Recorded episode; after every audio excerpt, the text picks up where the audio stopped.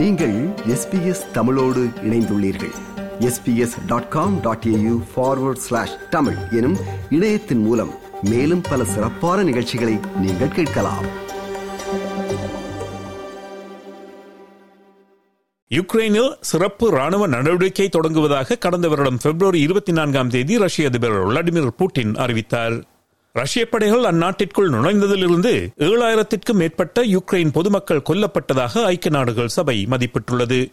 ஒரு லட்சத்தி முப்பதாயிரம் ரஷ்யர்கள் போரில் இறந்துள்ளனர் என்று யுக்ரைனின் பாதுகாப்பு அமைச்சின் சமீபத்திய புள்ளி விவரங்கள் சொல்கின்றன. கடந்த வருடம் இதே நாளில் சுமார் இரண்டு லட்சம் ரஷ்ய படையினர் யுக்ரைனின் எல்லையில் குவிக்கப்பட்டனர். இரண்டாம் உலகப் போருக்கு பின்னர் துருப்புகளின் மிகப்பெரிய அணிதிரட்டல் இது என்று கூறப்படுகிறது. ஆனால் அந்த படையெடுப்பு பல யுக்ரைனியர்களுக்கு அதிர்ச்சியாக இருக்கவில்லை. சோவியத் யூனியன் கொடிகட்டி பறந்த நாட்களில் மட்டுமல்ல இரண்டாயிரத்தி பதினான்காம் ஆண்டில் கிரைமிய பகுதியை ரஷ்யாவுடன் இணைத்ததிலிருந்து ரஷ்யாவின் இருப்பை யுக்ரைனியர்கள் பலர் நீண்ட காலமாக உணர்ந்துள்ளனர். படையெடுப்பு ஆரம்பித்தவுடன் கெட்டனா பிஷ்னா என்பவர் தனது பதிமூன்று வயது மகள் அனஸ்தாசியாவுடன் உக்ரைனிலிருந்து தப்பி கிளம்பினார். இருவரும் ருமேனியாவிலிருந்து விமானத்தில் பறக்கும் முன் ஆறு நாட்கள் பயணிக்க வேண்டியிருந்தது. We go from Ukraine to Australia six days. It was a long, long travel, very hard, hardest in my life. It's very scary. In Ukraine was winter, minus 10, snow everywhere, evacuation bus to border to Romania. I was alone with my child. With I cry all this way, every minute cry, and I never cry so much அதற்கு முந்தைய மாதங்களில் இந்த படையெடுப்பை அவர்கள் பதற்றத்துடன் எதிர்பார்த்ததாக அவர் கூறுகிறார் I remember it was terrible time too. Maybe one, two months before war, people know a lot of information from different countries' um, news. For example, my sister lives in Australia and she called me one month before war in January and she cry and say, war will come.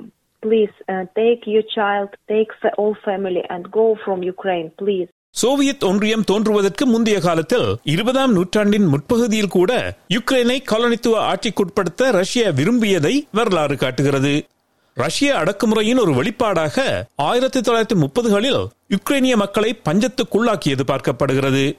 ஹொலடமோ என்று அழைக்கப்படும் பட்டினியால் படுகொலை மூலம் நான்கு முதல் எட்டு million பேர் இறந்தனர். இது இனப்படுகொலை என்று கடந்த ஆண்டு ஐரோப்பிய நாடாளுமன்றத்தில் அங்கீகரிக்கப்பட்டது.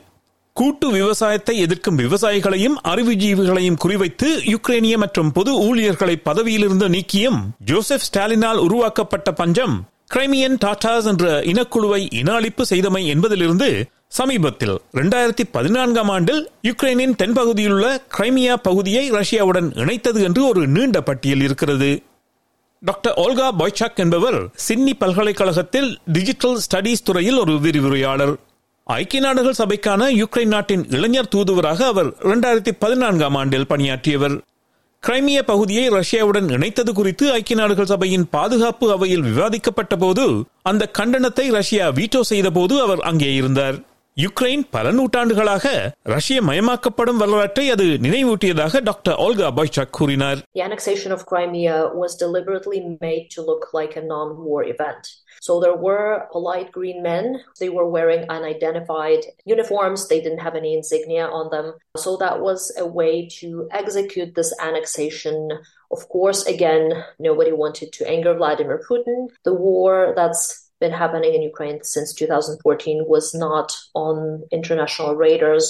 Very often it was, it seemed like it was the forgotten war. So the escalation, the full scale invasion that we see in 2022 has been the direct consequence of not being able to contain Putin in 2014 and all, in all the previous invasions.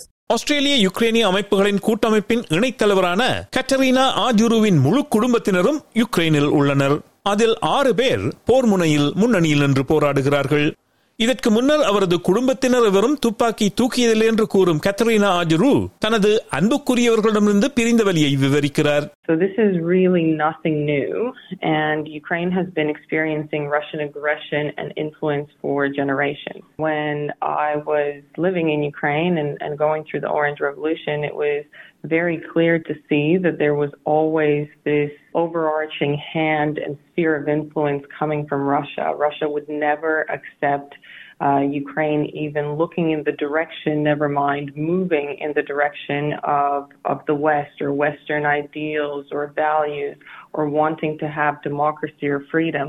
ரஷ்யாவால் அங்கீகரிக்கப்பட்ட ஒருவர் யுக்ரைனிய பிரதமராக போட்டியிடுவதற்கு எதிராக இரண்டாயிரத்தி நான்காம் ஆண்டு நடந்த orange revolution என்ற புரட்சியின் போது ஒரு இளைஞராக கட்ரினா ஆஜரு யுக்ரைனில் வாழ்ந்தவர் யுக்ரைனை தனது கட்டுப்பாட்டில் வைத்திருக்க ரஷ்யா முனைப்போடு செயல்பட்டதை தன் இளவயதிலேயே உணரக்கூடியதாக இருந்தது என்கிறார் அவர் So this is really nothing new, and Ukraine has been experiencing Russian aggression and influence for generations. When I was living in Ukraine and, and going through the Orange Revolution, it was very clear to see that there was always this overarching hand and sphere of influence coming from Russia. Russia would never accept uh, Ukraine even looking in the direction, never mind moving in the direction of, of the West or Western ideals or values or wanting to have democracy or freedom.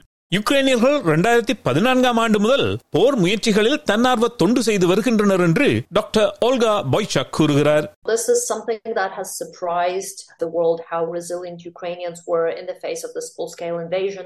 But that's the thing, I guess, that Ukraine has been fighting this war since 2014. And since 2014, there have been networks and structures in place that have supported Ukrainian army from within the country.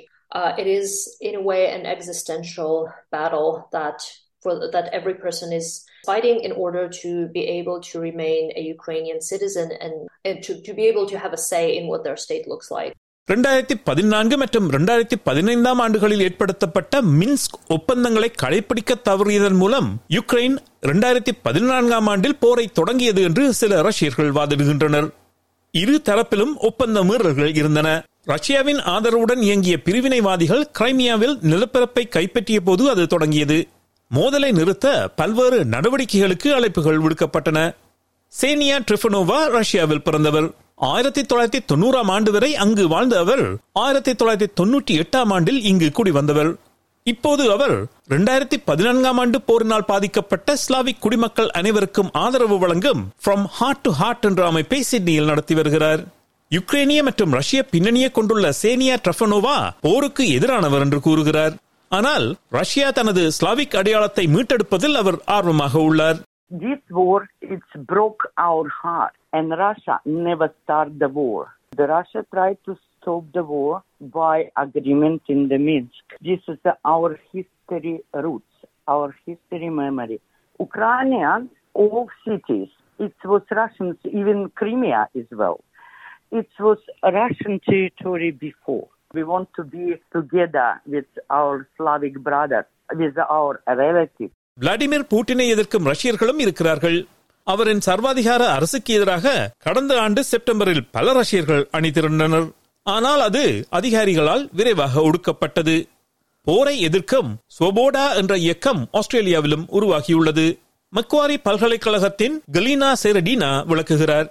We are not speaking on our behalf only, but we are also speaking on millions of Russians all over the world who might be afraid to speak. So many people in Australia, of course, you know, you take it for granted that you have an opportunity to speak, right? So everything is taken for granted. But for us, for people who are coming from these totalitarian countries, you, we do not take it for granted.